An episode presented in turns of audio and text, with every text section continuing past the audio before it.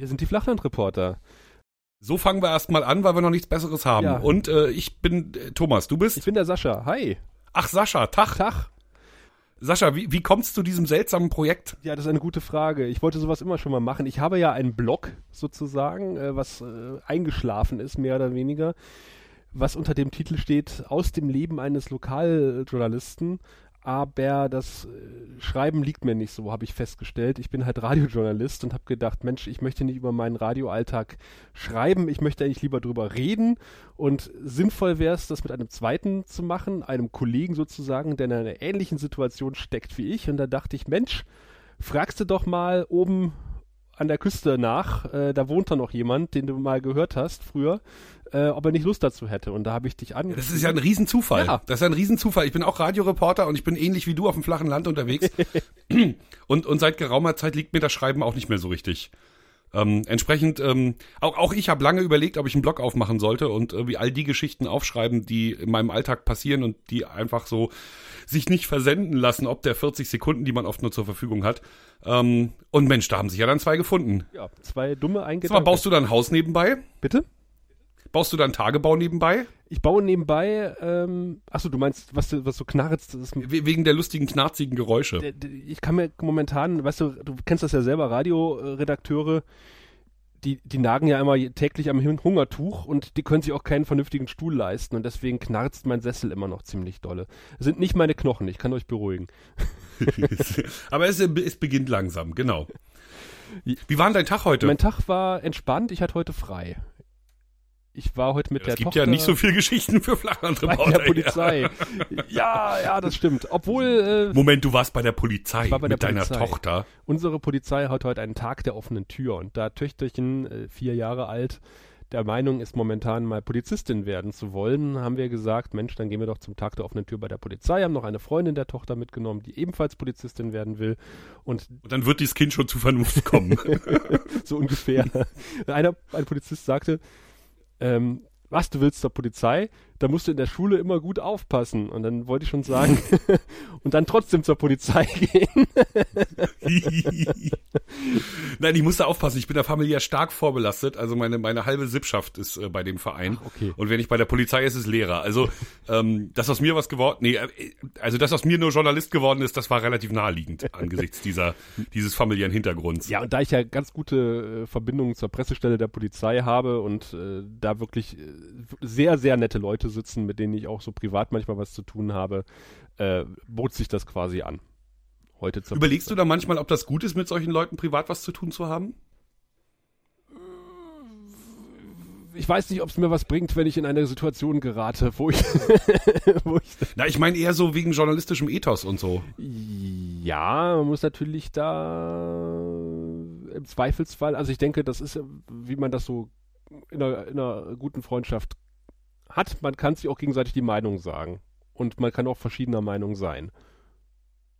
Ja, aber man muss ja sagen, das ist immer so mein Problem, ne? Ich habe also das ist ja überhaupt finde ich ein Problem eines Regionalreporters. Er ist relativ dicht dran an den Leuten und er trifft immer die gleichen. Richtig. Und entsprechend en entstehen da natürlich Verhältnisse. Ich, ich duze mich auch mit zwei Polizeipressesprechern und b- bin manchmal äh, durchaus versucht zu sagen, ich bin gar nicht so richtig glücklich damit.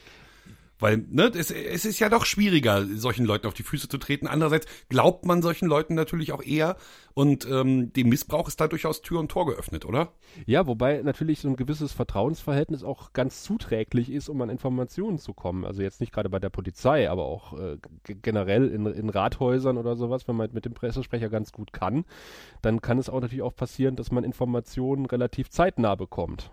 Ähm, Absolut, absolut, sehe ich ganz genauso. Und da wir ja als, als freie Mitarbeiter, das können wir ja dazu sagen, unser Geld mit Informationen verdienen, ist das natürlich furchtbar wichtig und nützlich. Andererseits, wie gesagt, macht es das immer schwieriger, den Leuten auf die Füße zu treten.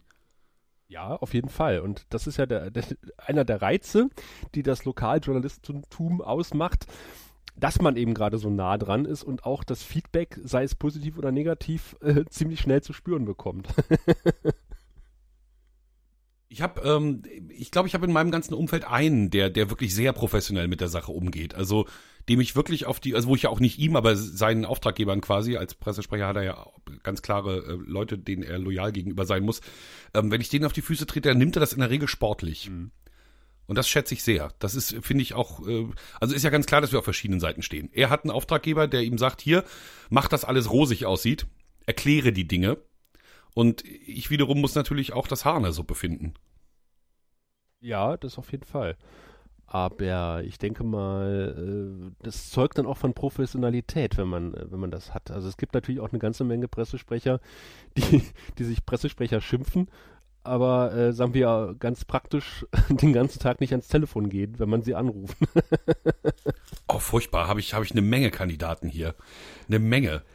Aber ich denke, das ist irgendwie auch eine Generationsfrage. Das sind so die alte Garde. Ähm, die aber so langsam in Rente geht. Und die, ich stelle fest, es vollzieht sich ähm, in der Lokalpolitik und auch damit in den Pressestellen ein Generationswechsel. Und da kommen jetzt Leute ran, die, sagen wir, Anfang 30 sind, mit denen man auch ganz anders umgehen kann, die auch ein anderes Verständnis von ihrem Job haben und vielleicht einfach auch noch mehr motiviert sind, als das ein äh, mit 60er doch äh, noch sein kann.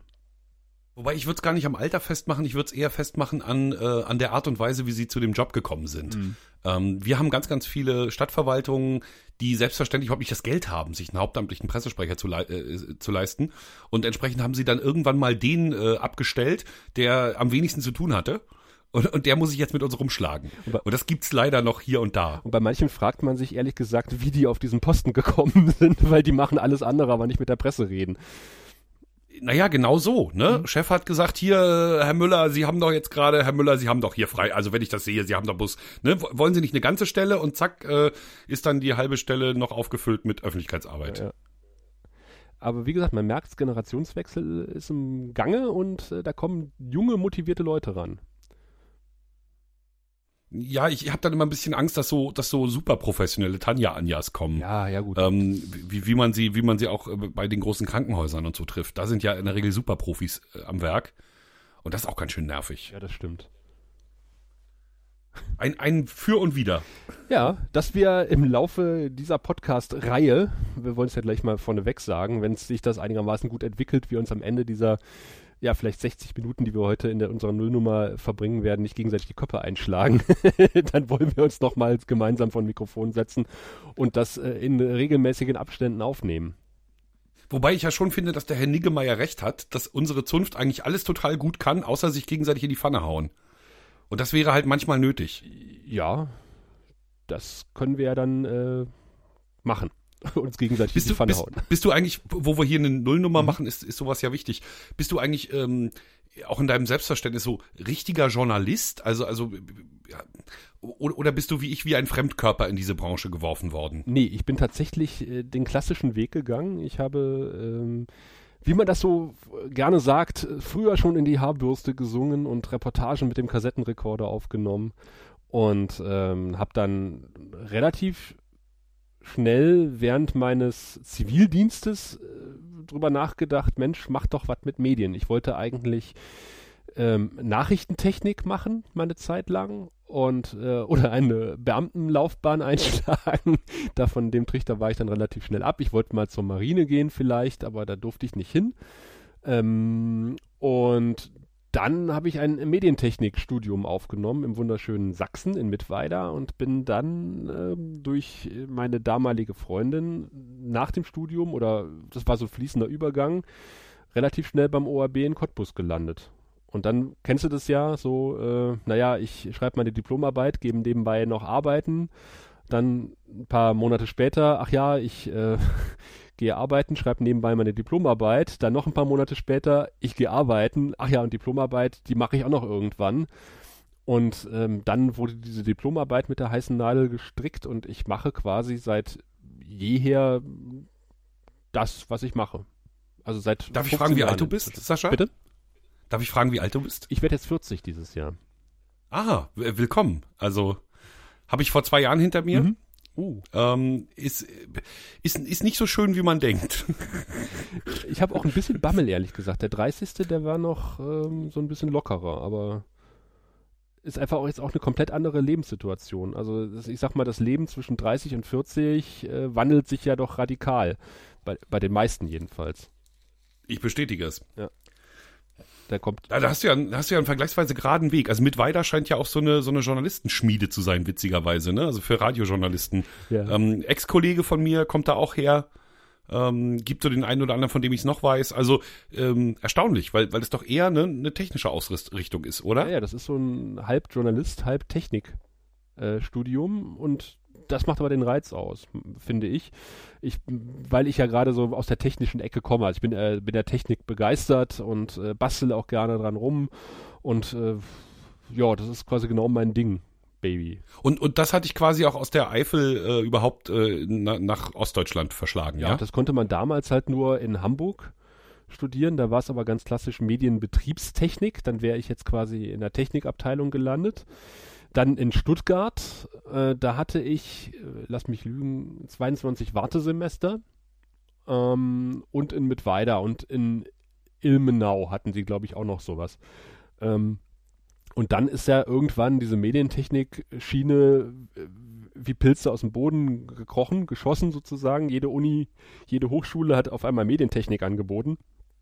Ähm, da war ich aber schon in Mittweida. Und ich, Mittweida ist halt eine Kleinstadt äh, in der Nähe von Chemnitz. Und wer da halt aus weiter weg anreist und nicht äh, quasi äh, am Wochenende immer ins 30 Kilometer entfernte Heimatdorf fährt, den schweißt Mittweida doch deutlich zusammen. Und das ist äh, ganz lustig, weil man, man findet Den, den, den schweißt Mittweida in die Region sozusagen, den, also, äh, oder, oder wie meinst du das? Nee, das ist so ein bisschen Lagerfeeling, sage ich mal. Also man hat ach so, man hat mit den anderen mit Leuten, die auch von woanders man, sind. Man guckt Mhm. jetzt halt in äh, gewisse Medienbetriebe rein und stellt fest, ach guck mal, der Typ da, der hat auch in Mittweida studiert und hat man gleich einen Anknüpfungspunkt und sagt, ach guck mal hier Mittweida und so, ach weißt du noch da und da. Und äh, das ist so ein bisschen ähm, wie ähm, die Typen, die diesen äh, tollen Silberring haben und den geheimen Handschlag, weißt du? Da muss ich nachher unbedingt dir noch mal, äh, wenn wir offline sind, noch mal einen Namen nennen. Also da, ich ver vermute, dass ihr zusammen studiert habt. Das, äh, naja, wie dem auch sei. Also das, genau den Eindruck hatte ich bisher von Mittweida, dass ihr so eine kleine verschworene Truppe seid, die da aus diesem ähm, Dorf in den Bergen kommt und äh, ja, äh, sich, sich irgendwie nicht loslässt. Genau, zumindest die, die von weiter weg angereist sind. Also wir waren damals auch sehr viele Franken, äh, die dort gewesen sind zum Beispiel. Und äh, da hat man halt gemerkt, dass die Aufbauarbeit in Sachsen durchaus vor allen Dingen durch äh, Bayern und Franken passiert ist. Und ähm, in Brandenburg merkt man es halt, da waren halt die Nordrhein-Westfalen da. das ist Genau, halt, bei, bei uns logischerweise die, ne, die, klar, Niedersachsen. die Schleswig-Holsteiner, Ja, die. Hamburger und die ja, Niedersachsen. ja. Also alles, was sich so zum Norden zählt. Da merkt Was ja man so, auch- wer nach der Wende welchen Partner gekriegt hat. Das ist echt total irre. Ja, ja, und bei uns ja ganz klar, also wir haben ja keinen Partner gekriegt, sondern bei uns wurde einfach abgeschaltet und der NDR hat sich draufgesetzt. Ja. Ähm, was übrigens zu einer lustigen Situation führte und mich jetzt zu meiner ersten Anekdote, nämlich wie ich zum Radio kam. Das wäre meine Frage gewesen. Also die Vorgeschichte, die haben wir bestimmt noch mal Zeit für, aber es gibt sozusagen eine ganz konkrete Geschichte, die sehr hübsch ist. Ähm, DT64 sagt dir sicherlich als eingeostdeutschter ähm, was, ne? DT64 Klar. war Der Jugendsender der DDR. das Identifikationsradio für mich. Ne, ich habe ja auch, äh, also da ich jetzt Jahrgang 74 bin, habe ich sozusagen noch die Endzeiten von DT64 mitgekriegt, sprich da, wo die Redakteure schon alle sich relativ viel Freiheit nahmen, wo meine Lieblingsmusik gespielt wurde, wo abends echt schräges Independent-Zeug lief und wo ich eben bei Duettmusik für den Rekorder halbstündig also meine Platten mitgeschnitten habe aus dem Westen. Also das war für mich wirklich mehr als Radio. Die Leute dort waren, waren für mich mehr als Moderatoren. Das war, das war einfach unglaublich dicht dran. Als der NDR hier den Laden übernommen hat, ist natürlich als allererstes äh, ein großes äh, Frequenzpokern losgegangen. Und dabei ist unter anderem DT64 sofort weggefallen. Ne, kommt ja aus Berlin, ist ja äh, regionsfremd, ne, ist ja, äh, ne, F- Preußen äh, darf hier nicht. Und dann wurde wirklich 0 Uhr so ein großer Hebel umgelegt und DT64 war weg. Im Vorfeld dessen haben wir, ich habe gerade Abitur gemacht in der Zeit, für DT64 demonstriert. Haben uns also hier vor das NDR-Gebäude, in dem ich jetzt arbeite, ges gestellt, so mahnwachenmäßig und haben so Hippie-Abiturienten äh, dem NDR quasi unsere Meinung äh, gesagt. Ne? Und dann gab es auch so Momente, wo dann aus dem Pförtnerhäuschen plötzlich so ein Mikrofon rauslugte und sie uns abhörten. Als wir das bemerkten, fingen wir an, irgendwie große Fantasien von Hundertschaften von Demonstranten, die gleich kommen, zu spinnen, was dazu führte, dass plötzlich zwölf Polizeiwagen da waren und irgendwie fünf Abiturienten gegenüberstanden. Also solche Geschichten. Und als mein äh, jetziger Chef mich zum NDR holte, wurde er vom Chefredakteur wohl, äh, so heißt es, gefragt, sag mal, sag mal, den willst du wirklich hier? Guck, also hast du, ich hatte lange Haare zu der Zeit, ne, kam von der Diakonie. Ähm, den, den willst du wirklich haben? Und mein Chef hat gesagt, ja, ja, der, das, das ist schon gut so, ne? Dann hatte ich also mein Vorstellungsgespräch beim Chefredakteur habe mich da reingesetzt und wollte ihm von meiner gesamten Begeisterung für das Radio erzählen. Wollte einfach sagen, hier Chefredakteur, ich bin endlich angekommen. Es ist, äh, ne, mein, mein, mein Traum war schon immer Radio und erzählte ihm die Anekdote von ne, DT64. Und dann erzählte er mir, dass er zu dem Zeitpunkt auf der anderen Seite gesessen hätte. Und dann habe ich gedacht, okay, das war's. Jetzt kannst du irgendwie ganz vorsichtig wieder das Haus verlassen. Aber äh, offenbar muss ich nicht so böse rübergekommen sein. Jedenfalls hat er mir dann noch einen langen Vortrag darüber gehalten, dass beim Öffentlich-Rechtlichen alle gleich behandelt werden. Also die Schwarzen bekommen genauso aufs Dach wie die Roten und ne, so, also ne, wir, ne, wir, wir haben keine Freunde sozusagen. Und ähm, dann hat er mich eingenordet und hat mich vermutlich noch eine ganze Weile skeptisch beobachtet, aber im Ganzen ähm, bin ich dann dennoch äh, genommen worden als freier Mitarbeiter. In Cottbus vom Funkhaus gab es auch Demonstrationen. Das war kurz bevor ich angefangen habe ähm, weil nämlich äh, die Antenne Brandenburg, also die Landeswelle des RBB, das Musikprogramm geändert hat von Schlager auf Gemischtwarenladen oder von Gemischtwarenladen auf etwas mehr durchformatiert. Und dabei ist halt viel Schlager runtergefallen und äh, da gab es große Demonstrationen, dass wir mehr Schlager wieder haben wollen. Siehst du, so anders ist es halt. Gar nicht so sehr, weil da sage ich jetzt auch willkommen in meiner Welt. Auch, auch das hat es bei uns gegeben, bevor ich gekommen bin, ähm, ist, ist die gleiche Entwicklung passiert. Ne? Also Schlager wurden sehr, sehr eingedämmt. Es wurde ein formatiertes Musikprogramm gewählt, das eben eher so, ne, Kulthits, deutsche Hits, bababa, so. Ähm, und mittlerweile haben wir das so weit getrieben, dass gar kein Schlager mehr bei uns gespielt wird. Und das hat wiederum dazu geführt, dass unsere Funkhausdirektorin sich sogar im Landtag rechtfertigen musste. Da hatte dann irgendwie diese Bürgerinitiative NDR 1 Radio MV soll Schlager spielen, es tatsächlich geschafft, da im Landtag Fuß zu fassen und dann mit äh, verschiedenen Landtagsgrößen ähm, mal unsere Funkhausdirektoren auszuquetschen, was das, also warum wir denn das machen. Das ist ja super. Ich denke mal, im Rundfunkrat werden ja auch einige Landtagsmitglieder sitzen, oder? Ja, ja, selbstverständlich. Also, ähm, also, aber das war schon wirklich erstaunlich. Und diese Bürgerinitiative gibt's auch immer noch. Wir haben sie ja jetzt versucht ruhig zu stellen, indem wir ein Programm senden, das heißt NDR äh, Plus, genau, nicht Gold, Plus heißt es. Äh, Gold sollte es erst heißen, aber so heißen auch schon alle anderen. Ja. Ähm, äh, NDR Plus heißt es jetzt und das ist eine reine Schlagerwelle. Die kommt über DAB Plus. Mhm. Ähm, und spielt nur Schlager. Aber damit ist natürlich die Bürgerinitiative auch nicht ganz zufrieden, weil ihnen natürlich da die regionalen Informationen fehlen. Ja, vor allen Dingen, ich glaube, in, in, in Mecklenburg-Vorpommern haben, haben ungefähr drei Leute wahrscheinlich DAB Plus, oder? Empfangsgeräte. Steht zu fürchten, äh, zu befürchten und einer davon bin ich. echt? Du hast? Ja. Ich habe mhm. das, nee, also das habe ich. Ich habe echt ein Küchenradio mit DAB+. Ja. Nee, sowas habe ich nicht. Ja. Ich habe ein WLAN-Radio. Ich wollte mal gucken, wie das geht. Ach ja, okay. Äh, siehst du, das ist ganz interessant, weil wir haben in Brandenburg halt eine komplett andere Gründungsgeschichte, was eher merkwürdig ist für ein SPD-geführtes Bundesland, weil wir alle wissen ja, wenn wir nochmal in die 80er zurückblicken, in den Westen, ähm, dass die SPD-geführten Bundesländer halt ein breites Radiospektrum immer relativ verhindert haben. Und äh, gerade wenn man aus Nordrhein-Westfalen kommt, wie ich, gebürtig, wo es keine landesübergreifende Sender gibt, äh, ist es echt erstaunlich, was da in Brandenburg passiert ist. Da haben nämlich die Regionalstudios oder die vom, von Radio DDR 2, die Funkhäuser, einfach mal in Wendezeiten ihr eigenes Programm mehr oder weniger gemacht, nämlich die Antenne Brandenburg und äh, wollten eigentlich so, äh, ich weiß nicht, ob die, ob die Intention war, das irgendwie so zu privatisieren oder sowas. Auf jeden Fall wurde die Antenne Brandenburg halt vor dem ORB gegründet und ist dann in den ORB übernommen worden. Das war so ein Alleingang der drei Studios. Das ist ja wirklich in der Tat schräg, aber das erklärt auch diesen seltsamen Namen, weil ja. bei uns ist Antenne Mecklenburg-Vorpommern ist natürlich unser Mitbewerber. Das ist Richtig. der private. Ne? Das ist die einzige öffentlich-rechtliche Antenne in, Brand, in, in, Deutschland. Also das ist für mich auch am Anfang sehr verwirrend gewesen, weil Antenne assoziiere ich automatisch mit privat. Aber ihr konntet dann nicht mehr zurück, ne? Ihr hattet, das war der Name war geprägt, ne? Und dann blieb's auch. Ja, der war dann gesetzt sozusagen. Mhm, abgefahren. Das ist echt eine abgefahrene Gründungsgeschichte. Nee, bei uns hat sich natürlich sofort äh, das NDR-Schema durchgesetzt. Ne? Also es gibt ja für jedes Bundesland im Norden, das wir bespielen, gibt es eben eine NDR-1-Welle, also eine Heimatwelle, mhm. die dann, ähm, wie bei euch auch, äh, Antenne mit, mit Regionalstudios funktioniert. Bei uns wurde es dann eben NDR1 Radio MV.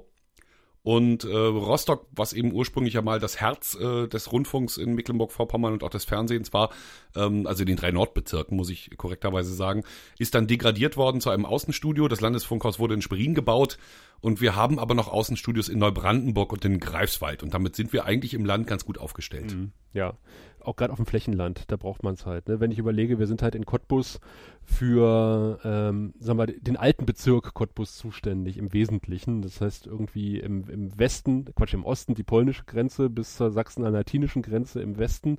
Das ist schon äh, eine enorme Fläche, die wir da zu beackern haben, allein in, äh, vom, vom Funkhaus Cottbus aus. Und äh, du wirst wahrscheinlich auch den meisten Teil deines Tages äh, auf der Straße verbringen, oder? Im besten Fall, weil das sind die schönen Tage. Ähm, bei uns ist es so, ähm, wer geografisch so ein bisschen bewandert ist, also Wismar im Norden, Wismar und die Insel Pöhl im Norden, Plau am See im Osten ist meine Grenze, äh, Beutzenburg im Westen, ähm, und im Süden ist es dann äh, da, wo sozusagen die, die Elbe den, den Knick macht und äh, Brandenburg beginnt. Also kurz vor der Prignitz sozusagen ist bei uns Schluss. Mhm. Runer Berge ist da so, so ein Stichwort. Richtige Städte gibt's da schon nicht mehr. ähm, nee, ist also auch ein Gebiet, dass ich, also im Zweifelsfall von Beutzenburg bis Plau bin ich halt so zwei, zwei Stunden gut unterwegs. Ja. Also eher zweieinhalb. Haut hin. Mhm. Und da überlegt man sich natürlich auch in der Redaktion, dreimal, ob man einen Reporter nun auf eine zweieinhalb Stunden Reise schickt für einen Beitrag oder ob man das Ganze dann telefonisch oder irgendwie anders löst, was halt äh, ein bisschen schwierig ist. Manchmal. Na, wir haben es mit wir haben es nochmal mit innerregionalen Zuständigkeiten gelöst. Mhm. Ne, also ich bin ja Teil, also ich hatte ja gesagt, dass wir diese vier Regionalstudios haben. Eins davon ist eben das Studio Schwerin. Wir sitzen im Landesfunkhaus, sind also kaum, kaum, kaum identifizierbar nach innen, ne? weil, weil da sind wir logischerweise Teil dieses ganzen Funkhauses. Nach außen aber bestücken wir eben Regionalfenster, das müssen wir wahrscheinlich nachher den Hörern nochmal kurz erklären. Mhm. Ähm, das ist ja bei uns wahrscheinlich identisch, ne? Ja. Und wir haben aber in der Redaktion nochmal Aufteilungen gefunden. Ähm, ich zum Beispiel bin für Südwestmecklenburg zuständig, da aber auch nicht für alles, schaffe ich nicht ähm, sondern im Prinzip ähm, Ludwigslust als relativ große Stadt, Plau am See, Sternberg, Goldberg, also so den Altkreis Parchim und wie gesagt, Ludwigslust habe ich mir noch dazu gegriffen. Ähm, und da schaffe ich es dann halbwegs, äh, auch die Sachen zu klären. Also wir haben auch das größte Amt Mecklenburg-Vorpommerns mit 22.000 Einwohnern, habe ich, hab ich auch in meiner Region. Das ist ein Zusammenschluss aus drei äh, prosperierenden Ämtern die das also vor zwei Jahren mal gewagt haben, zusammenzugehen. Allein da habe ich halt äh, im Prinzip täglich zwei Gemeindevertretersitzungen. Ja. Also könnte ich besuchen. So, ne? Das ist lustig. Und da haben wir eben, und diese Aufteilung ist ganz sinnvoll, ne? Weil so hast du sozusagen, an deinem Landkreis bist du angedockt, an den Städten und Gemeinden bist du halbwegs angedockt und deine Kollegen beackern eben einen anderen Bereich. Und dadurch kannst du wirklich ein, ein Fachwissen dir erarbeiten, das du nicht hättest, wenn du ganz Westmecklenburg machen müsstest. Das ist lustig, weil wir das genauso machen. Und da bin ich für den Elbe-Elster-Kreis zuständig, sozusagen. Ist wirklich sinnvoll, ja. auch weil man sich da nicht in die Quere kommt. Ne? Also freie Mitarbeiter, ja klar, ne? das Geld, das ein anderer verdient, verdiene ich nicht. Und äh, da ist es ja immer ganz sinnvoll, wenn man sozusagen klare Trennungen hat. Und vor allen Dingen für die äh, Gemeinde- und Kreisverwaltungen vor Ort ist es ganz praktisch, wenn sie einen Ansprechpartner wissen, in der Redaktion. Absolut, genau so. Weil, weil mhm. viele scheuen sich auch einfach mal von sich aus den Hörer in die Hand zu nehmen und irgendwo beim Sender anzurufen, weil sie nicht wissen, ja, wen verlange ich denn da eigentlich? Und wenn sie aber wissen, okay, ich habe hier die Handynummer vom Erler ähm, und da passiert halt irgendwas, das äh, wirkt auf den ersten Blick etwas belanglos, aber ich sage einfach mal Bescheid oder ich schreibe ihm mal eine Mail, dann äh, lässt sich das eventuell im Programm unterbringen, weil man hat schon gesagt, Pferde vor der Apotheke kotzen sehen. Und äh, es ist manchmal erstaunlich, was sich im Programm unterbringen lässt, was man auf den ersten Blick also, wahrscheinlich äh, auch nicht denkt. Also ich sehe, ihr habt, äh, ihr habt das gleiche Problem. Äh, bei uns ist es natürlich auch so, dass die Leute es so empfinden, dass der NDR mit seinem Sitz in Schwerin, wir haben noch ein kleines Studio in Wismar, aber das wird kaum bespielt, ähm, dass der NDR mit seinem Sitz in Schwerin doch vergleichsweise weit weg ist. Und dieses vergleichsweise macht sich bei uns fest an der Regionalzeitung. Die hat es nämlich geschafft, trotz aller Sparmaßnahmen in ganz vielen Kleinstädten noch Redaktionshäuser zu haben. Mhm. Ne, sodass die Leute natürlich, wenn sie eine Information haben, wenn sie irgendwas loswerden wollen, eher dann in der Nachbarschaft mal einfach nebenan klopfen und dem zuständigen SVZ-Redakteur, Springer Volkszeitung heißt das, ähm, die Geschichte zu erzählen. Und ne, wir sind dann außen vor. Ja. In, insofern immer schön Visitenkarten verteilen. Ne, und sagen, hier, ich komme auch vorbei, kein Problem. Ich, ne, ich bin mobil, ähm, ne, sagen sie einfach, was ist und ich komme. Das hat am Anfang ein bisschen Überzeugungsarbeit gedauert oder benötigt, dass ich dann, weil, da sitze im Kreistag, das haben dann irgendwann alle Leute mitgeschnitten. dass da bei jeder Kreistagssitzung halt dieser Typ vom RBB sitzt, äh, den man ja. auch ansprechen kann, wenn man irgendwas will oder ein Problem hat oder irgendwie ein interessantes Thema äh, verkaufen möchte oder so. Also das ist schon. Da, da gibt's bei uns äh, hübsche Allianzen, habe ich neulich erst wieder erlebt. Äh, ähm, ich werde offenbar, was ich nicht gut begründen kann, also wo ich jetzt keine Begründung habe, ich werde offenbar eher dem SPD-Lager zugeordnet. Die stellen die Regierung im Kreis, also den Landrat und ähm, auch viele Beigeordnete. Mhm. Ähm, und jetzt hatte die CDU im Zuge eines einer wichtigen Entscheidung, die wir bestimmt noch mal besprechen werden, ähm, ja auch Informationen zu verteilen. Und die wirklich stellten sich provokant vor meinen SVZ-Kollegen und betuschelten mit dem irgendwas und drückten dem auch eine Pressemitteilung in die Hand und mir nicht. Ach. Ja, da war ich also ein bisschen äh, angefressen. Ich meine, sie haben Unfug erzielt, das muss man leider auch ehrlich sagen. Also ihre Argumente waren einfach nicht sehr gut. Aber da, können, können mir ja erstmal die Chance geben, sie zu bewerten. Ja. Also. Wobei, sag mal, die Lokalzeitung auch zusehends äh, ihre Chance verspielt, weil zumindest in Brandenburg ist es so, oder in Südbrandenburg, dass halt die, die große Tageszeitung dort äh, ständig äh, Bäumchenwechsel die spielt in ihren Redaktionen, offensichtlich. Ähm, und dann halt der konkrete, konkrete Ansprechpartner den Leuten flöten geht, was, was irgendwie schade ist. Also ich be, beneide oft die Kollegen von der Zeitung, dass die halt dermaßen vertreten sind im Land. Ähm, aber ich wundere mich manchmal, wie wenig die dann draus machen. Ja, das, das, ähm, den, den Vorwurf kann ich unseren Leuten eigentlich nicht machen. Ähm, bei uns ist es eher so, dass die total überarbeitet sind. Ja, das auch. Also die, die, die müssen halt mit ganz wenigen Leuten ganz viele Seiten füllen und das ist ja was anderes als bei uns mal 1,20 Nachrichten. Ne? Das ist ja schon dicke Milch, so eine, so eine Zeitungsseite. Äh, vor allem liegt die danach auf Klo und man kann nachlesen, was äh, drin stand. Ne? Also da habe ich größten Respekt vor, was, was die da leisten. Ähm, ah, und, und bei uns wechseln sie auch eher nicht. Also bei uns sind sie relativ konstant. Okay. Was aber auch, äh, ne, wir hatten das Thema vorhin, was aber auch nicht zwingend gut ist, ne? weil sich dadurch natürlich auch Allianzen bilden, die, wo, wo man sagt, ist, ist das jetzt noch äh, tatsächlich für den Konsumenten gut oder ist das vor allem für den Zeitungsmacher und den Sender, also sprich den CDU-Mann, den SPD-Mann, den Mittelständler, Unternehmer, ne, gut und, und nicht so für die Hörer ja, oder ja. Leser. Wir hatten in Cottbus den Fall, dass ein Kollege gemeinsam mit dem Oberbürgermeister ein Haus gekauft hat. ah, schwierig. ja. also wenn er danach nur noch bunte Themen macht, hier so, ähm, es ist Frühling und die Leute haben weniger an oder ähm, wo schicke ich meine Kinder in die Ferien, dann mag das ja funktionieren. Aber sobald er noch politisch Bericht erstattet, boah. Nee, er war dann in eine andere Redaktion versetzt worden, ist jetzt aber mittlerweile Pressesprecher der Stadt. Naja, das ist ja konsequent. habt ihr, habt ihr, also, wie sind die Perspektiven bei euch im Hause? Ich meine, nicht jeder Freie, aber viele Freie träumen ja von der Festanstellung. Ist, ist sowas denkbar bei euch? Ich denke nicht. Also, äh, dafür ist mal, in den nächsten 15 Jahren ist es, glaube ich, utopisch. Dafür ist der Altersschnitt noch, sag mal, die, ich sag mal ganz salopp, die Kollegen müssten erstmal wegsterben, die die Stellen besetzen. Ja, absolut. Es ist bei uns ähnlich. Ich hätte eine andere Formulierung gewählt.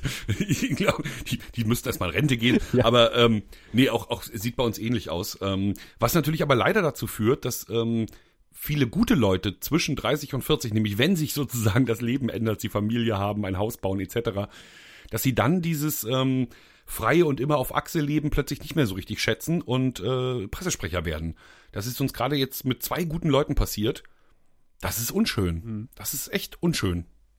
Ach, da fühle ich mich noch nicht äh, alt genug für, diesen Schritt zu gehen. Also ich habe auch schon mal drüber nachgedacht, willst du es mal machen, aber dann habe ich gedacht, ach nee, irgendwie ist das noch nicht so dein Ding. Also ich dafür genieße ich es zu sehr, auf Achse zu sein, jeden Tag was anderes zu sehen.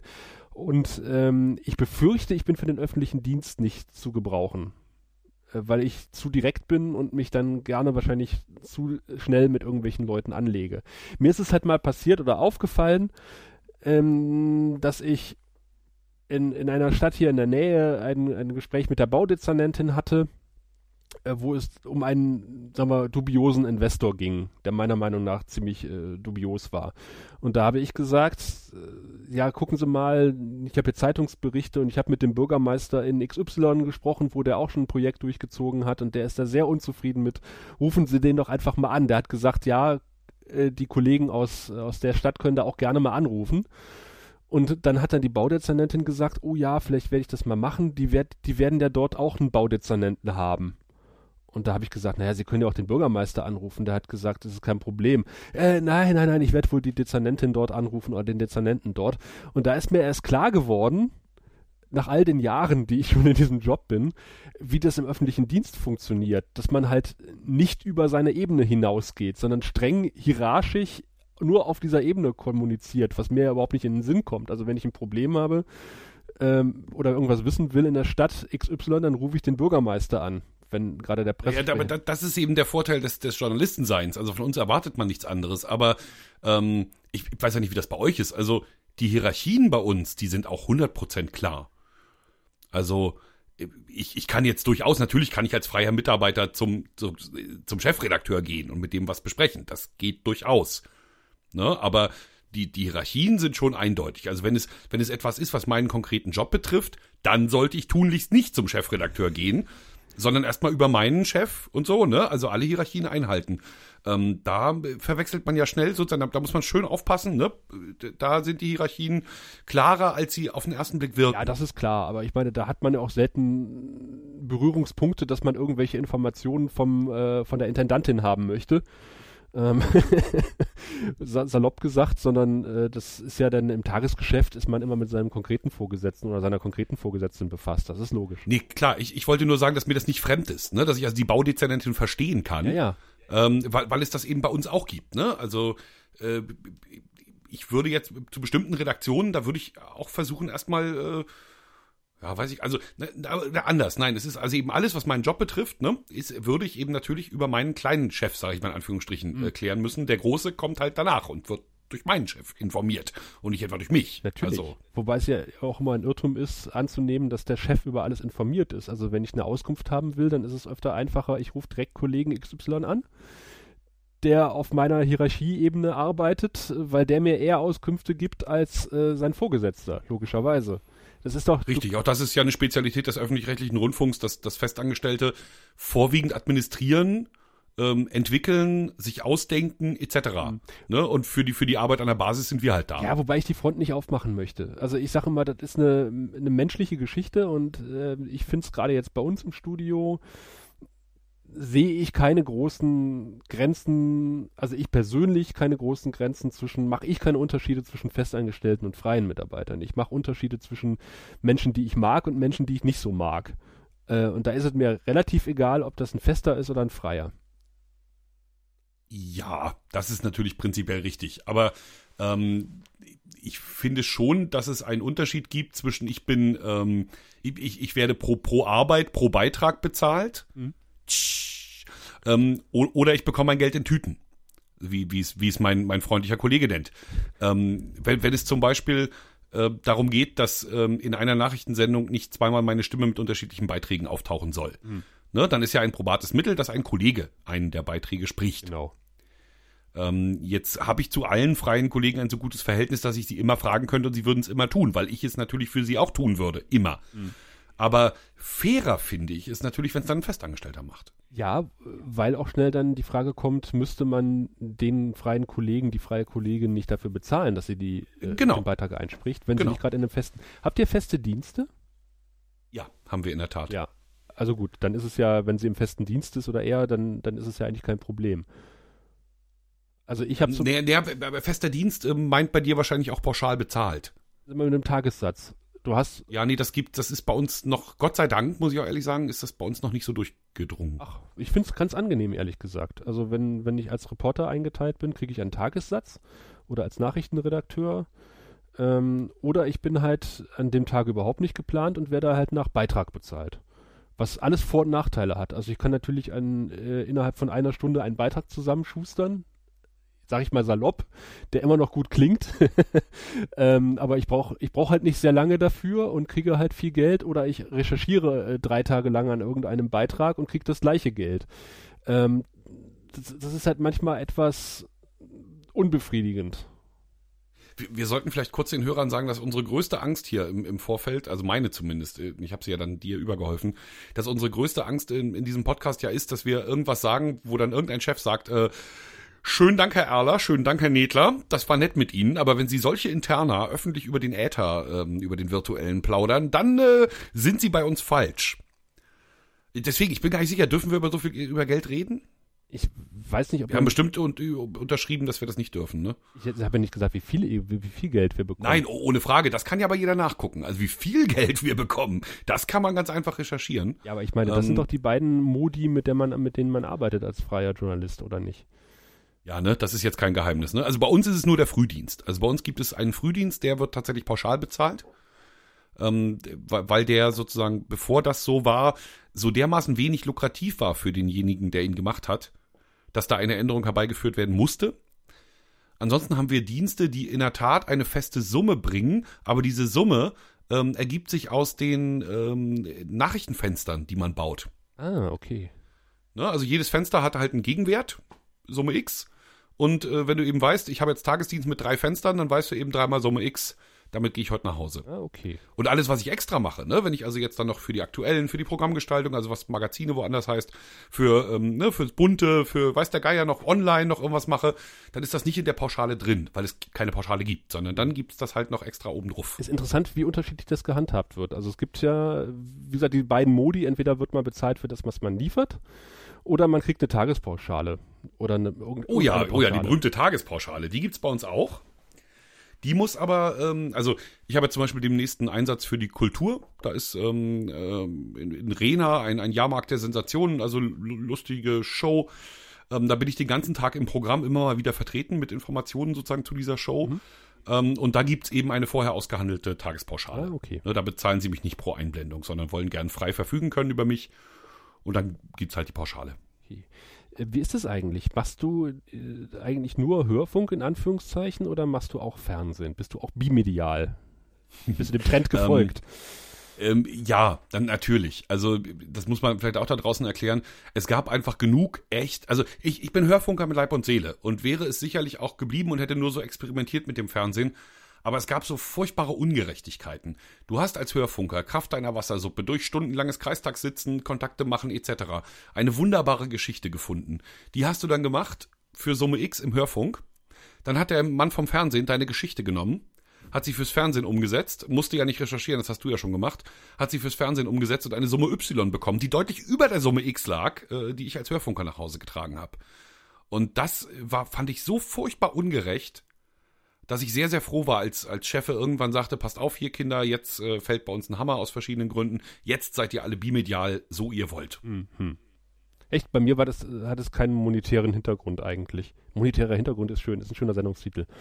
Ja, aber es war nicht monetär, es war, es war Gerechtigkeitsempfinden. Es ist doch nicht gerecht. Es kann doch nicht sein, dass der, der wühlt, mit weniger Geld, der, der recherchiert, mit weniger Geld nach Hause geht. Ja. Nur, nur weil der andere ein Kamerateam bedienen kann. Wobei ich den umgekehrten Fall auch schon hatte, dass ich mich quasi mehr oder weniger an einen Fernsehkollegen rangehängt habe. Und er hat quasi alles recherchiert und ähm, ich mache quasi dann nur die Aufnahmen, lass das Mikro mit reinhalten oder was weiß ich was. Ähm, das finde ich dann manchmal auch etwas, äh, ja, weiß ich nicht. Aber äh, Ja, kommt, kommt vor, aber ich hatte mich immer maßlos über das andere geärgert. Und äh, dann, wie gesagt, kam die Bimedialität über, Bimedialität über uns und ähm, ich, ich habe es aber nach wie vor, oder ich halte es nach wie vor so, dass ich eigentlich nur Fernsehstücke anbiete, von denen ich genau weiß, dass und wie sie funktionieren werden. Hm. Ne, das ist halt der Luxus, den ich mir leiste, dass ich sozusagen, wenn, wenn mich ein Thema überkommt, wo ich sage, da möchte ich jetzt unbedingt einen langen Drehtag mit dem Protagonisten, mit der Protagonistin verbringen, mit dem Kamerateam, dann ähm, biete ich es an. Ansonsten Brot und Butter ist eben tatsächlich der Hörfunk. Hm. Ähm, das Einzige, was, was mir Riesenspaß macht und was ich keinesfalls missen möchte, ist, ist äh, gibt's bei euch, heißt, heißt bei euch, glaube ich, Landschleicher. ja, genau. Ähm, bei uns heißt es die, die Dorfgeschichte. Wird äh, freitags ausgelost. Ne? Gibt also einen Top mit allen Dörfern unter 1000 Einwohner.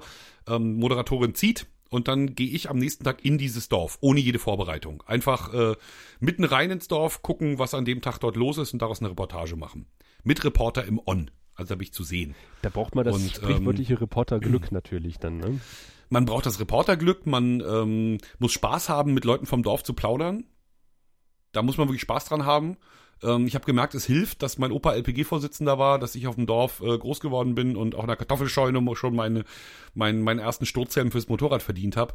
Ähm, aber sol solche Sachen sind dann klasse. Und dann ist, besteht so eine Reportage natürlich einmal aus einem Dorfporträt, ne, wo man so viele wie möglich schöne Bilder vom Dorf findet.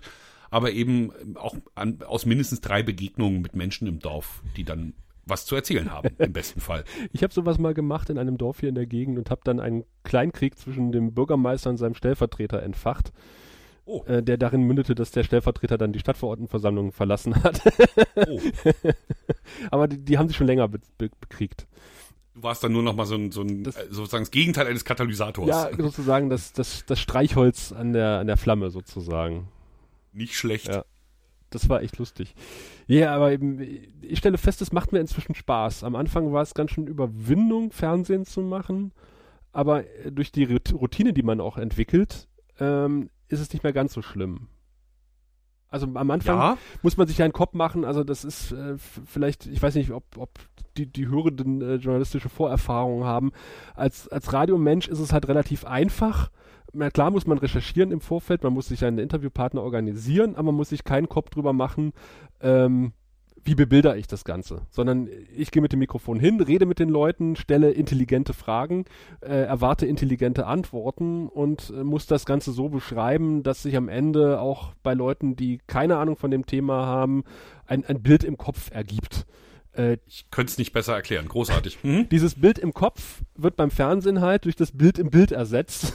ah, so ist es. Und das heißt, ich muss mir im Vorfeld auch einen Kopf machen, wie bebilder ich das? Also, äh, wenn ich sage, ich will sagen, hier das Dorf XY ist total beliebt, da äh, steppt der Bär, da sind Jugendliche ohne Ende im, entgegen dem Trend und ich komme dahin und ich sehe den 80-jährigen Rentner auf dem Dorfplatz und keinen anderen. Dann habe ich ein Problem. Dann so ist es. Dann kann ich schlecht sagen, hier, das ist das Dorf mit den besten demografischen Voraussetzungen in Mecklenburg-Vorpommern oder Brandenburg. Ähm, dann sagt der Zuschauer, aha, okay. Hä? Wenn das das beste Dorf Hä? ist, dann möchte ich nicht in die anderen.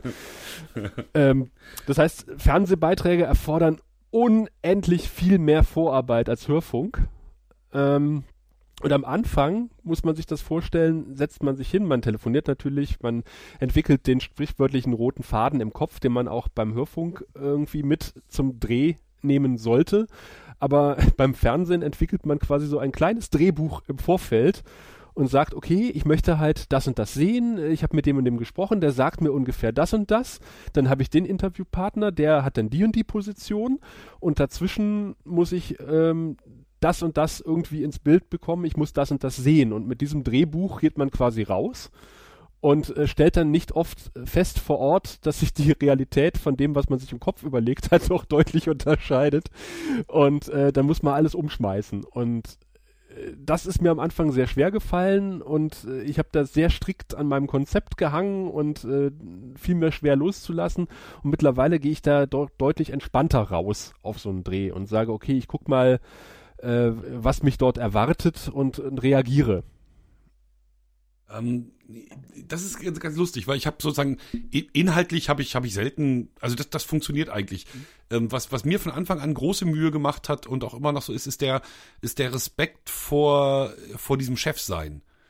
Ne? Also ja, das auch, ja. Also einmal ist, ist Fernsehen, das muss man vielleicht auch erklären, ehrlicher, ehrlichkeitshalber, dass da Kamerateams enorm viel teurer sind als Mikrofone, ähm, bist du natürlich als Reporter mit einem Kamerateam nur dann gesegnet, wenn eine Kommission furchtbar kluger und wichtiger Menschen auch beschlossen hat, dass es dieses Thema wert ist. Ne, das heißt, du hast sozusagen bei uns sehr viel mehr administrativen Aufwand, bevor überhaupt ein Thema im Fernsehen umgesetzt wird. Jetzt außer die klassischen Unfälle und so, ne, was so wegge weggedreht wird. Das heißt, bis du ein Kamerateam bekommst, musst du erstmal ein bisschen arbeiten. Ähm, dann musst du natürlich auch noch das Glück haben, dass das Kamerateam an diesem Tag frei ist, wo du gerade drehen möchtest und so weiter. Also es ist also ein, ein, ein, eine Vielzahl von, von bürokratischen Hürden, die ich beim Hörfunk halt alle nicht kannte. Ne? Mein, mein Motorrad, mein Mikrofon und los. Ähm, das finde ich schwierig. Und dann habe ich sehr schnell, also wir, wir haben exzellente Kameraleute bei uns. Ähm, sowohl sehr, sehr erfahrene als auch junge, die sich jeweils durch was ganz Besonderes auszeichnen. Das sind alles ziemlich coole Typen. Und jetzt kommst du als Hörfunker und die sind schon genervt. Also schon, wenn sie hören, da ist jetzt einer vom Hörfunk aufs Fernsehen umgestiegen, ne? Blindfunker heißen wir ja im, im Fernsehdeutsch, ähm, der, furchtbar. Also das, das können sie gar nicht mit. Sprich, ich habe von Anfang an, weil ich ja auch Harmonie gut finde, versucht dafür zu sorgen, ihnen klarzumachen, dass ich nicht doof bin und dass wir das hinkriegen zusammen. Und dass ich aber auf ihre Erfahrung baue. Ne? Und sie also ganz wichtig finde als Partner in diesem Projekt. und so. Das war, ne, das, so, so habe ich das versucht hinzu. Und das ist aber furchtbar anstrengend, weil das natürlich dazu führt, dass du zwei Drittel der Zeit eigentlich damit beschäftigt bist, de deinem Kamerateam zu huldigen und, und sozusagen gemeinsame Arbeit zu organisieren und nicht mehr frei bist für den Protagonisten. Das sind so Dinge, die ich schwierig finde. Und ähm, ich habe auch wirklich ganz große Skrupel, vor einen Kameramann, der sein Handwerk gelernt hat, der echt schon alles gesehen hat, zu treten und zu sagen, ich habe keine Bildgeschichte.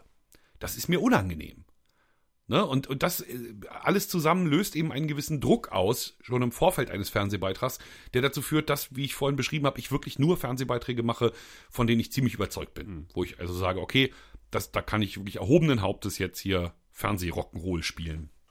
Ja, das ist das, was mich äh, halt beim Hörfunk so reizt, das, was du ja schon angesprochen hast. Du bist dein eigener Chef. Du hast dein Mikrofon, was im Idealfall dir gehört. Äh, also das heißt, du musst noch nicht mal irgendwie eins ausleihen und äh, sondern du hast dein eigenes Arbeitsgerät, du fährst halt raus, äh, du telefonierst im Vorfeld, du machst die Interviews selber, du schneidest alles selber, du sprichst deinen Beitrag selber ähm, und im, hast dann am Ende halt die berühmten 1,30, die im Idealfall halt rocken äh, wie Sau, ohne dass der irgendjemand ins Handwerk, ich sag mal, gefuscht hat. Äh, beim, beim Fernsehen bist du halt immer abhängig von anderen Leuten. Du bist von der Dispo Disposition abhängig. Das heißt, äh, dein Kamerateam kann nur an einem bestimmten Tag. Das heißt, mhm. du würdest eigentlich äh, viel lieber an einem anderen Tag drehen, weil es die Story eher hingeben würde.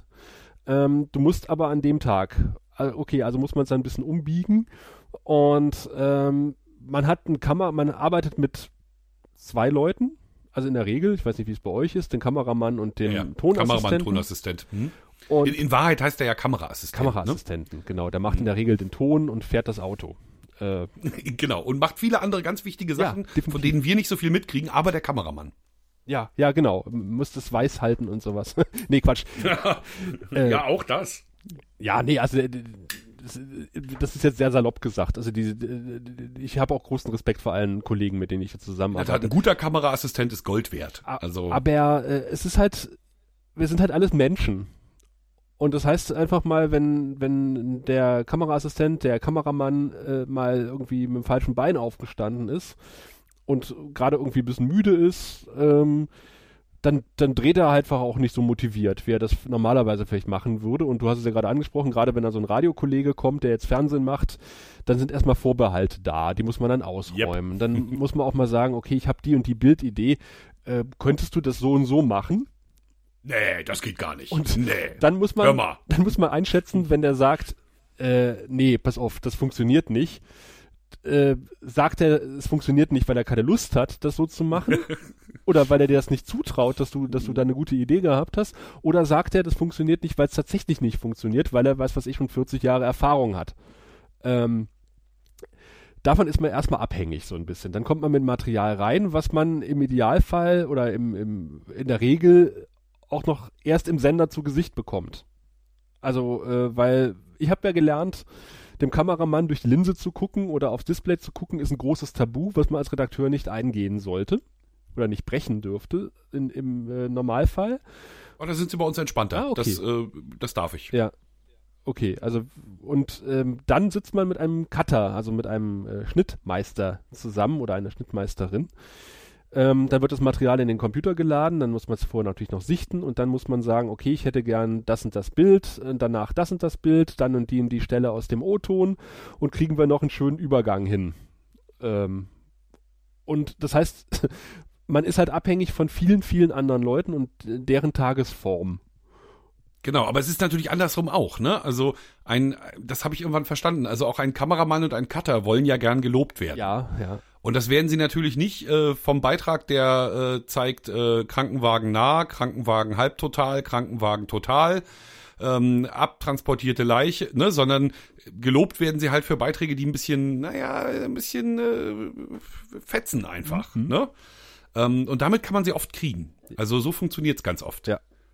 Ne, und äh, die wiederum sind, aber das habe ich eben auch erlebt, wir haben natürlich auch so, habt ihr bestimmt auch, wir haben auch so Kameramänner, die, die sind halt ein bisschen ambitioniert. Ne? Die, die könnten eben auch ganz großes Kino machen, haben sich irgendwann aber eben für die Festanstellung entschieden und ähm, können es wirklich. Ne? Und, und ne, denen ist natürlich hier der 20.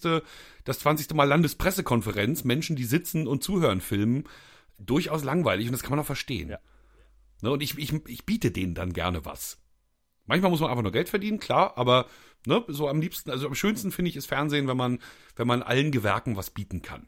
Wobei auch das, da, da muss man auch selber die Waagschale irgendwie finden oder die Waage finden und die Waagschale nicht überreizen, weil da kann man auch schnell dann irgendwie kommen und sagen, ich habe hier die super Bildidee, wir machen das so und so. Und dann sagen die Kameraleute so, ach ja, jetzt kommt der, jetzt kommt der wieder mit irgendeiner Idee.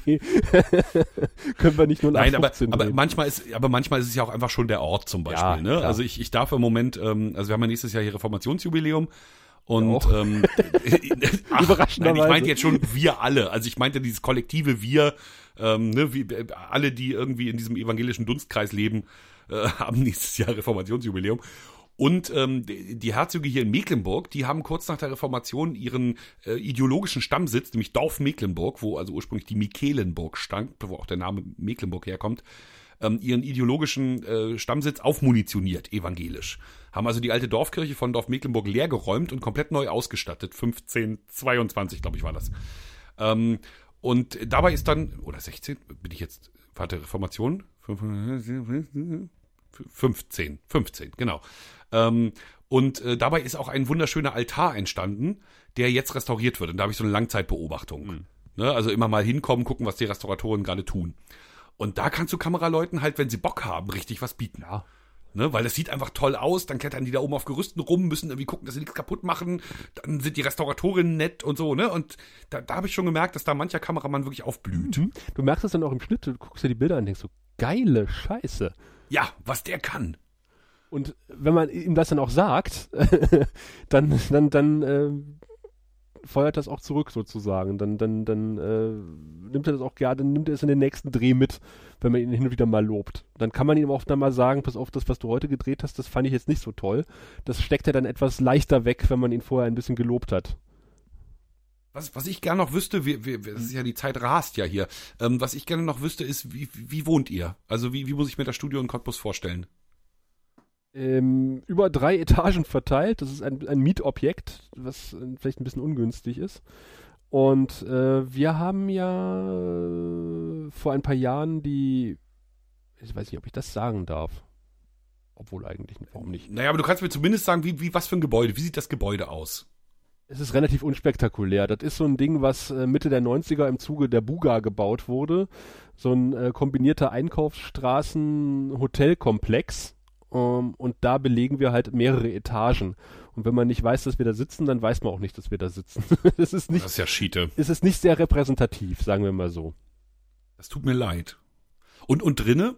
Ähm, drinne sind äh, ganz normale Bürogebäude mehr oder weniger, was für ein Fernsehstudio, was da eingebaut ist, äh, nicht gerade zuträglich ist, weil ich habe mal im Studium gelernt, ein Fernsehstudio ist im Idealfall 24 Meter hoch, damit man dort ja. äh, Lampen, Lüfter und noch anderen Schnickschnack unterbringen kann. Und das ist halt in einer Standard-Deckenhöhe etwas schwieriger.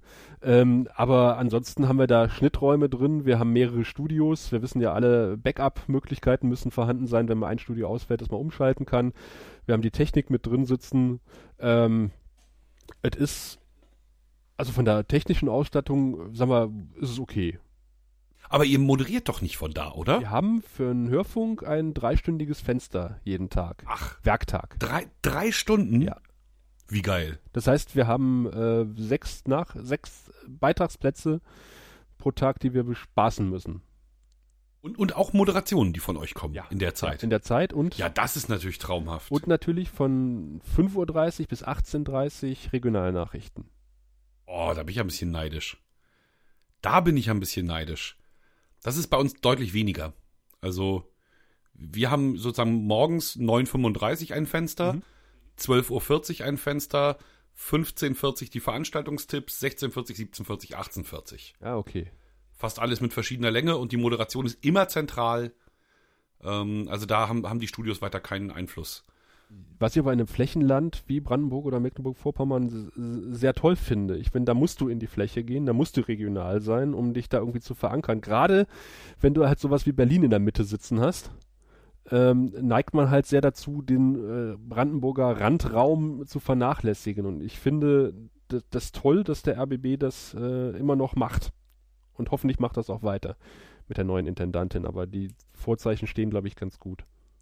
Ja, letztendlich muss man ja auch sagen, dass, äh, ich meine, klar, man hat schon Pferde vor der Apotheke und so, aber letztendlich ist, ist das die Daseinsberechtigung der kleinen Radios, ne? Also diese Landeswellen. Hm.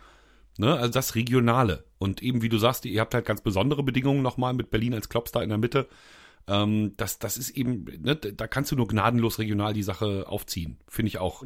Weil alles andere können sie auch woanders kriegen. Und der Gute Reiz, Musik können sie eine iPod anmachen. Ja, der Reiz bei einem äh, Regionalstudio, finde ich, das wird ja wahrscheinlich ähnlich gehen, ist, dass du halt ein relativ kleines Team hast. Du hast relativ viele Möglichkeiten. Also ich denke mal, wenn ich jetzt in, im, im Landesfunkhaus wäre, einfach mal so Fernsehen zu machen nebenbei oder auch mal andere Sendungen zu bespaßen oder andere Sender einfach zu bespielen äh, oder zuzuliefern, äh, wäre deutlich schwieriger, als das im Regionalstudio der Fall ist. Die Wege sind kurz und man hat aber gleichzeitig die Möglichkeit, halt für sämtliche ARD-Anstalten tätig zu werden und wenn halt, was weiß ich, wieder mal ein Orkan äh, durch die märkischen Wälder fegt, ist man halt auch mal in den MDR geschaltet, in den NDR geschaltet, was weiß ich, wenn es ein, ein, ein, ein, äh, ein Flugzeug aus Frankreich irgendwie über den Wäldern zerlegt, dann wird man auch für, für den französischen Rundfunk geschaltet. Also das ist natürlich in, in dem Fall jetzt nicht gerade toll, aber äh, journalistisch gesehen ist es toll, dass man diese Möglichkeiten hat. Äh, als, als Lokaljournalist. Man macht natürlich viel klein-klein, also man macht Berichterstattung von irgendwelchen äh, politischen äh, Veranstaltungen, die wahrscheinlich außerhalb von äh, näheren Umfeld von, von 30 Kilometern keinen interessieren.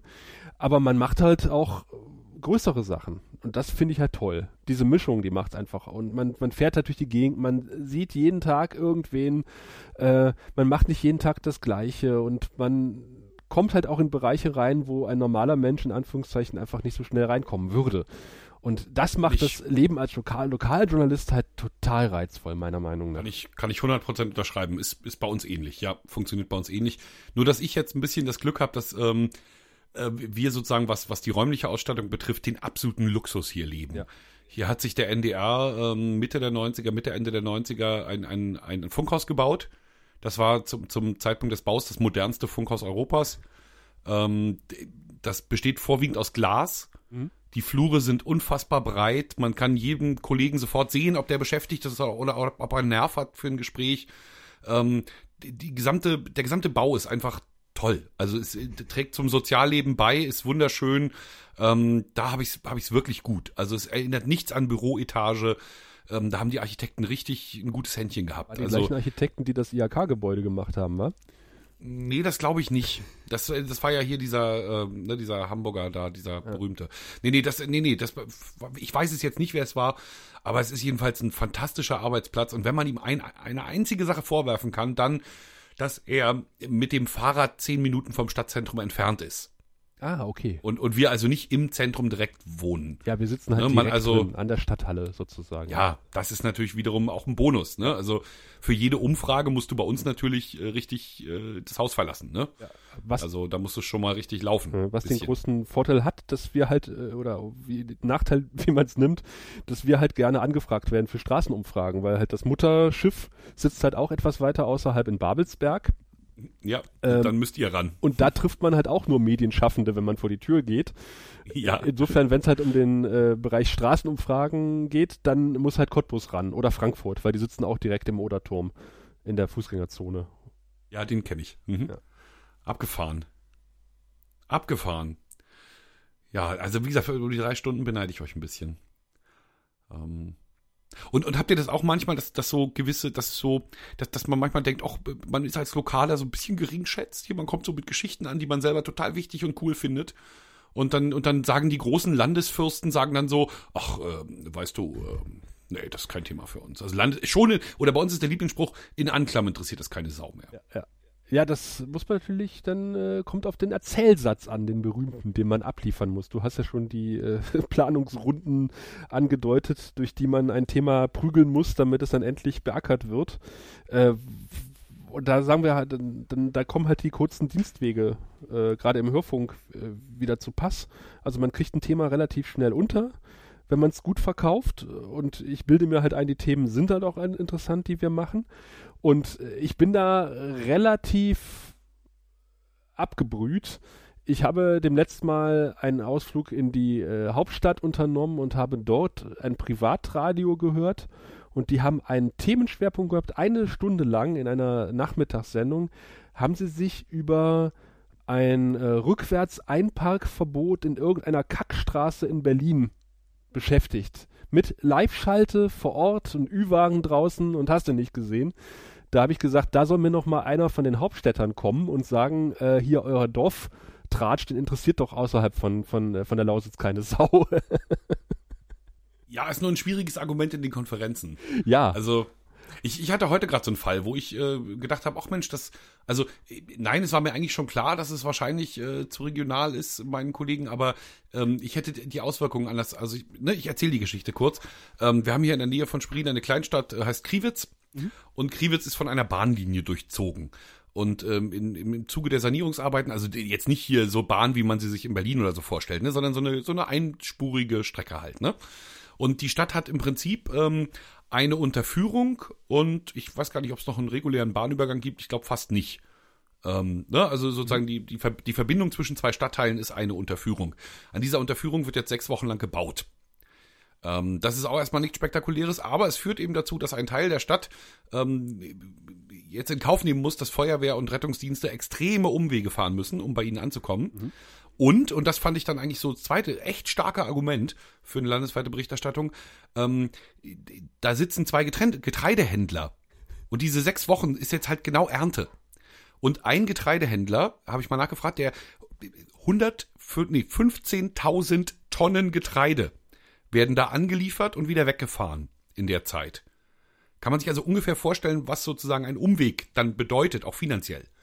Gerade für so einen Bauern, ne, der eben seinen Trecker hat und der muss wieder aufs Feld, damit er die nächste Ladung transportieren kann. Insofern ist da richtig sozusagen volkswirtschaftlicher Schaden am Sein. Und das hielt ich dann eigentlich für eine Rechtfertigung für eine landesweite Berichterstattung. Ähm, aber die Kollegen haben gesagt, na, na, na, na, also wenn die Sperrung dann kommt, dann. Also vorher, im Vorfeld müssen wir da nicht. Ja, ja aber im Vorfeld hat's jetzt dann die Zeitung gemacht, ne? Also hat's noch nicht, aber wird's machen. Ja, ja, und, und dann liest es irgendwer und sagt, das müssen wir unbedingt machen. Und dann sagst du, hey, du Clown, das, das kann ich vor drei Wochen vorgeschlagen. Ja. Genau. ähm, macht ihr, habt ihr eigentlich so, so Excel-Tabellen für, für, ähm, ähm, für, für, so diesen ganzen Planungskram oder wie, wie plant ihr? Wir haben da äh, entsprechende Tools sozusagen, wie es so schön neudeutsch heißt. Aber ich finde es halt ganz interessant zum Beispiel, äh, das deckt sich so ein bisschen damit, wir haben ja das Problem, äh, dass wir hier ehemalige Tagebauer haben und wir haben die Spree, die hier fließt und ehemaliger Tagebau und aktiver Tagebau und äh, Wasser und ein Fluss verträgt sich nicht unbedingt. Das heißt, das Wasser der Spree wird momentan braun durch Eisenoxid, was da ausgeschlemmt wird und diverse Sulfide, äh, nee, Sulfat, was in, die, in das Spreewasser gespült wird worüber wir seit äh, Monaten, seit Jahren berichten, aber es wird halt erst interessant, wenn es halt in Berlin ankommt. Dann fangen halt alle mal an, über nachzudenken, oh, Moment mal, das ist ja das gleiche Wasser, was bei uns lang fließt. Und jetzt ist braunes Wasser in Berlin. Ja, also wenn das mal in Berlin braun wird, dann wird wahrscheinlich die äh, Berichterstattung ganz groß werden und dann werden wir sagen, ja, das machen wir seit fünf Jahren, diese Berichterstattung. Genau das gleiche mit dem Wolf. Wir haben ja eine Wolfsregion. Ah, ja, der Wolf. Ja, auch, wir ja, auch. auch. Aber auch sowas von. Und es hat, wir haben eine Kollegin, die äh, sehr wolfsaffin ist und äh, wirklich auch die Planung macht und wahrscheinlich jede Woche irgendein Wolfsthema anbietet, was immer abgeschmettert wird. und dann ist aber irgendwann der Wolf im Berliner Speckgürtel aufgetaucht und auf einmal ging es los. Kam sie ganz groß raus. Wir müssen hier über diesen Wolf berichten, der auf einmal in Brandenburg ist. Und da haben wir gesagt so. Ja, der ist aufgetaucht plötzlich. Ja, ganz ne? plötzlich. Der, zack, war er in Berlin. Ja.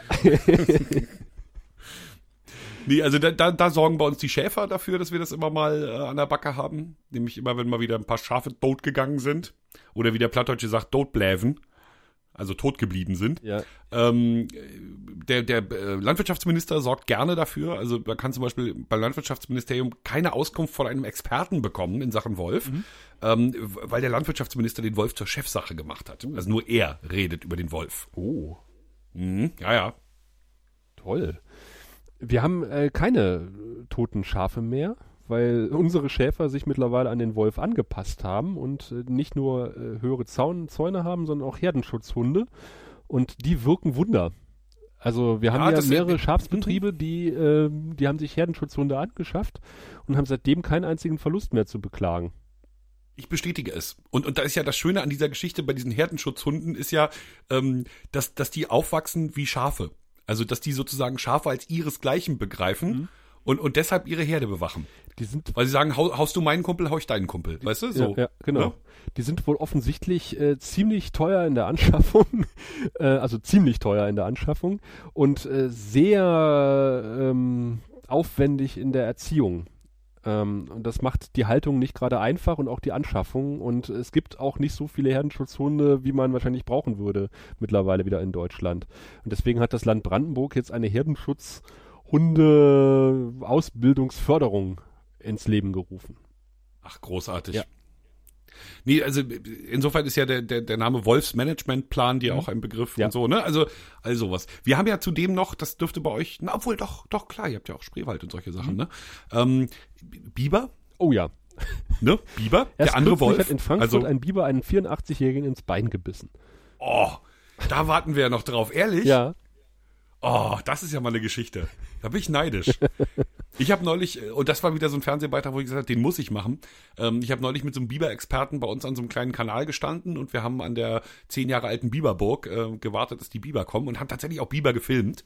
Ich glaube, das war das erste Mal nach zehn Jahren, dass bei uns äh, im Fernsehen mal wieder Biber nicht aus dem Archiv kamen, ähm, sondern tatsächlich gerade noch gedreht wurden für den Beitrag. Gleich sichern, dann kannst Ähm, du sicher sein, dass in den nächsten zehn Jahren deine Biber bei jedem Biberbeitrag Das wird so sein. Die waren nämlich auch wirklich großartig. Der Kameramann war auf Zack, die Biber sahen super aus. Also in der Tat, ich glaube, ich habe da für die nächsten zehn Jahre Bibermaterial äh, herangeschafft. Und ähm, parallel habe ich, also dann habe ich aber nicht Parallelmontage, sondern zwei, ich habe im Prinzip zwei Beiträge gemacht, die hintereinander geschnitten wurden. Der zweite Teil des Beitrags ist dann der Forstwirt, der vor seinem äh, Jungbuchenbestand steht, von dem nur noch so kleine angespitzte Stäbe da sind. Ne, und der also kotzt ohne Ende, der also das Land verklagt hat, weil es nichts gegen den Biber tut. Im Gegenteil, ihn ne, unter europäischem Schutz lässt. Und der also stinkesauer ist auf die Ratte, die da aus dem Wasser kommt und seinen, seine, seinen Wald vernichtet. Wow, der, der war richtig sauer. Und die beiden konnte man natürlich super gegeneinander stellen. Ja. Das war mein letzter Biber-Beitrag. Macht jetzt auch einen Biber-Management-Plan. Ich glaube, in Brandenburg wird er entweder gefordert oder umgesetzt gerade. Ich bin mir nicht sicher.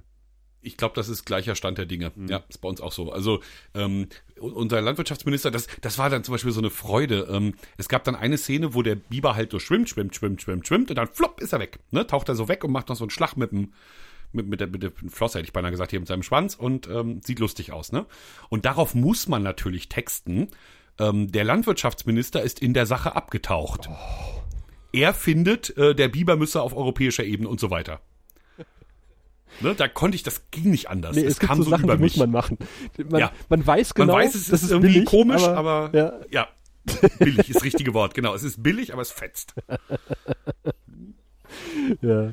Ähm, Apropos, ähm, wir sind zwar schon, kaputt. Ich weiß nicht, äh, ja, aber nicht wirklich. Okay. Ähm, das sind, das sind eher die Bisamratten. das wird immer kolportiert. Die Biber machen uns die Dämme kaputt.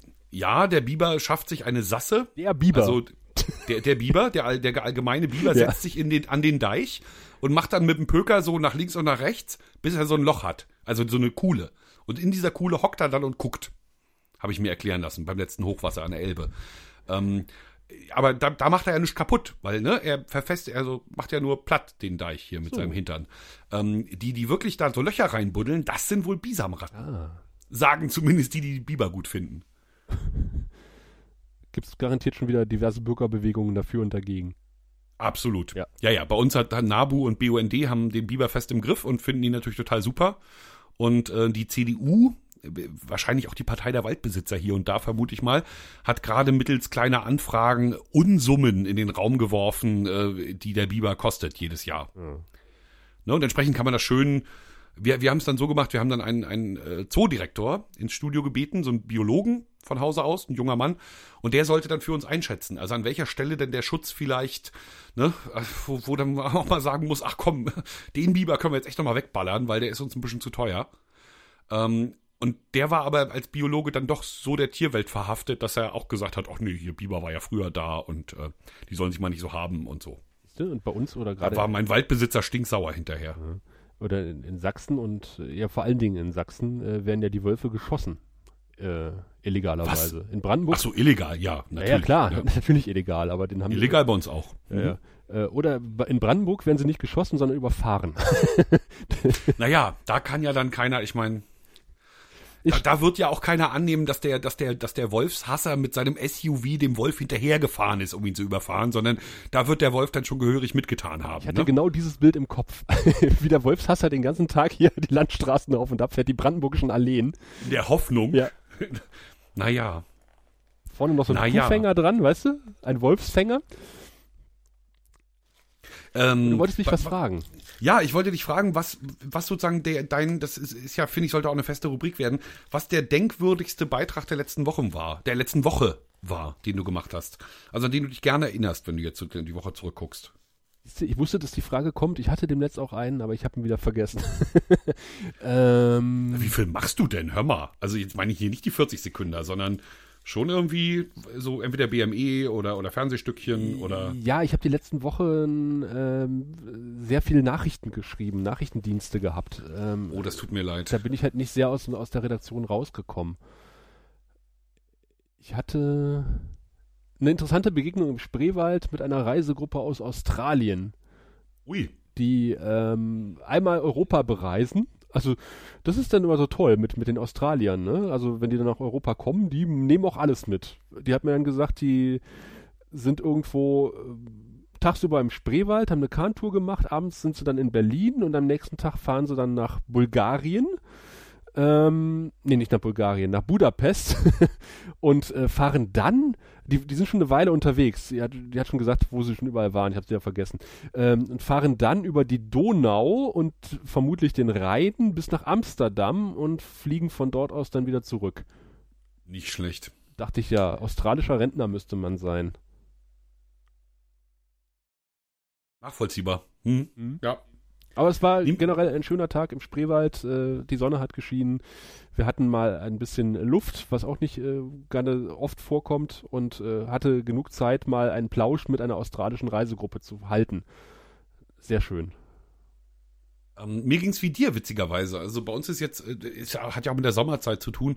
Ähm, bei uns ist eben jetzt gerade nicht so dicke Milch, sondern viele sind im Urlaub und so, ne? Und entsprechend äh, sind die Nachrichtenschichten zu besetzen und auch ich habe relativ viel äh, im Studio gearbeitet, was mich speziell heute furchtbar genervt hat. Also gar nicht, weil das Wetter schön war, sondern heute war so ein Tag, wo ich dachte, oh, was mache ich hier? Ich will nicht jetzt, nein, ich will, ja, ich will raus. Ähm, war aber nicht. Aber letzten Donnerstag durfte ich raus ähm, und habe in einem Dörfchen hier in der Nähe Julia Ginsbach getroffen. Sagt einem erstmal nichts. Wenn man aber eine Zeichnung von Julia Ginsbach sieht, dann weiß man sofort, äh, kennt man. Eine, die sie gemacht hat und eine, die sie zeigt. Eine, die sie gemacht hat. Ah, okay. ähm, Julia Ginsbach ist Illustratorin von Beruf. Ähm, du als äh, Vater einer so kleinen Tochter noch könntest Tafiti kennen, das Nein. Erdmännchen. Nein, das kenne ich nicht. Ähm, äh, da ist sie jedenfalls die, die Mama von Tafiti, dem frechen Erdmännchen Jungen. Äh, Sieben Bände gibt's davon mittlerweile und eben demnächst auch eine CD.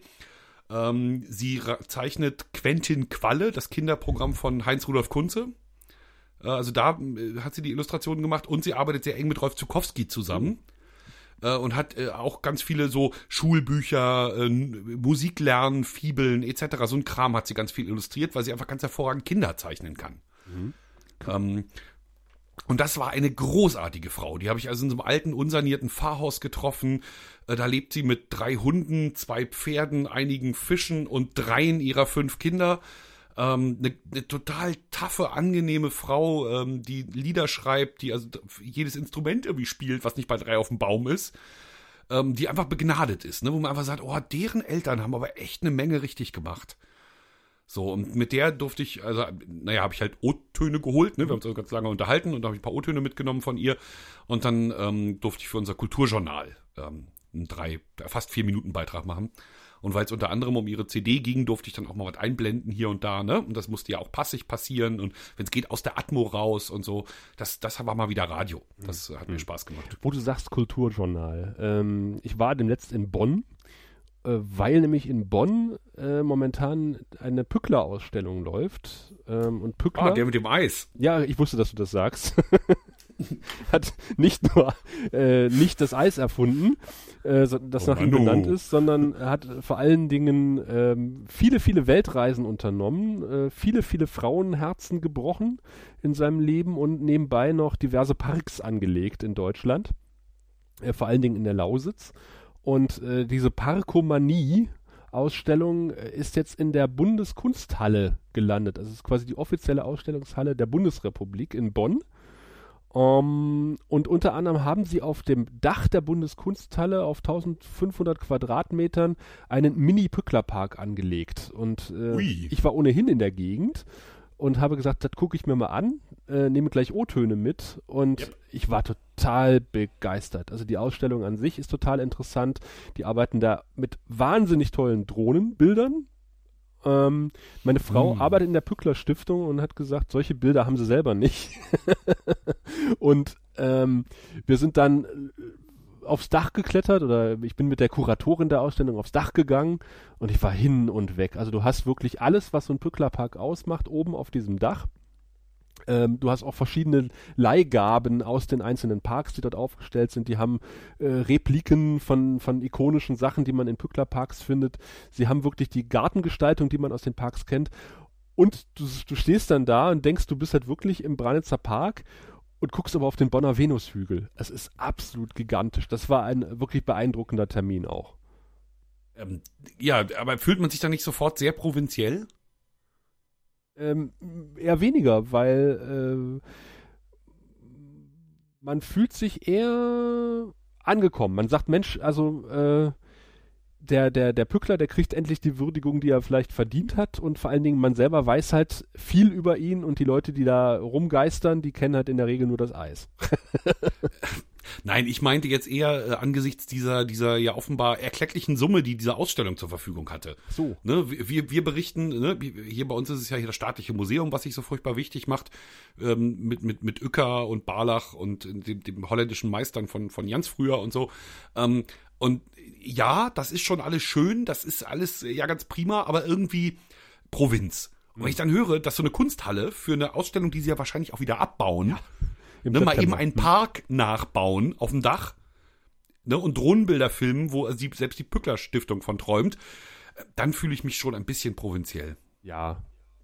Ja gut, das stimmt. Aber man, wenn ich dann mit dem Antenne-Brandenburg-Mikrofon auf dem Dach der Bundeskunsthalle stehe und Leute frage aus dem Rheinland, die sich wundern, dass da ein brandenburgischer Reporter steht, das finde ich dann wieder cool. dann ist alles wieder gut. Ja. Dann hat man gleich diesen Aha-Effekt. So, was? Antenne Brandenburg? Hier in Bonn? So, ja, weil ich komme daher, wo der, wo der Pückler herkommt. Ach so, ja, toll. Hm. Dann fahren wir auch mal nach Brandenburg. Wenn man da diese Aus, Aussage kriegt, Mensch, ich habe hier Lust auf Pückler gekriegt und wir gucken uns das Original mal an, ähm, ist doch toll. Da kann die Lausitz alles richtig gemacht. profitieren, genau.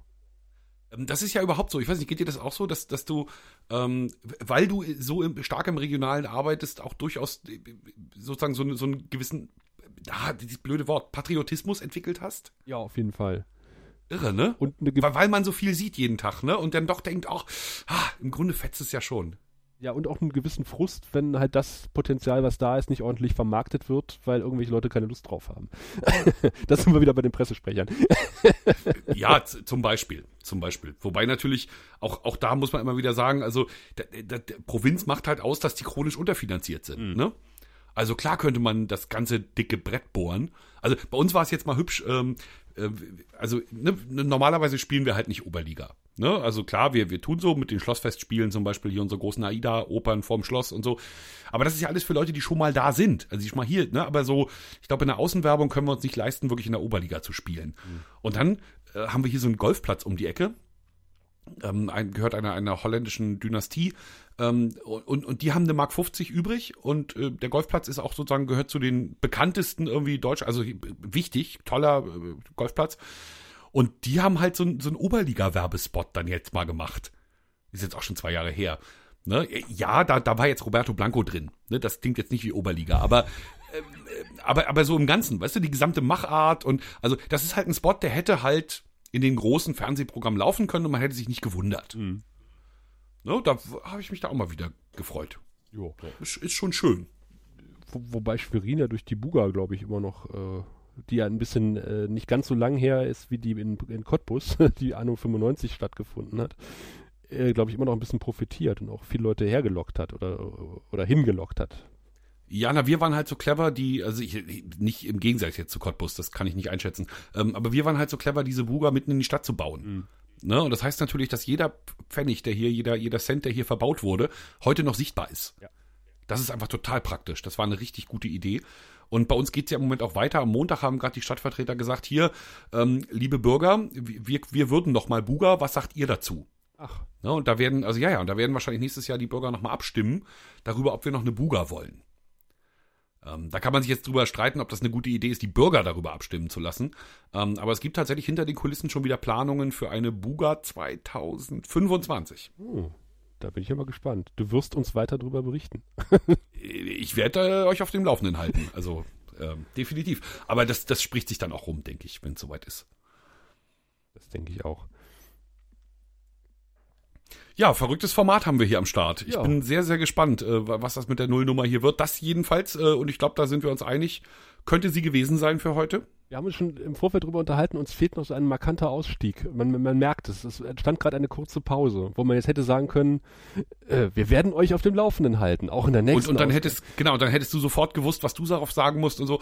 Aber dafür üben wir ja noch. Da also, ne, man, das ist ja, ich bin ja selbst ganz baff, also als, als ich mit Podcasten begonnen habe, du erinnerst dich, ja. ähm, da konnte man halt in irgendwelche zweifelhaften Mikrofone sprechen und die Leute haben sich das trotzdem angehört.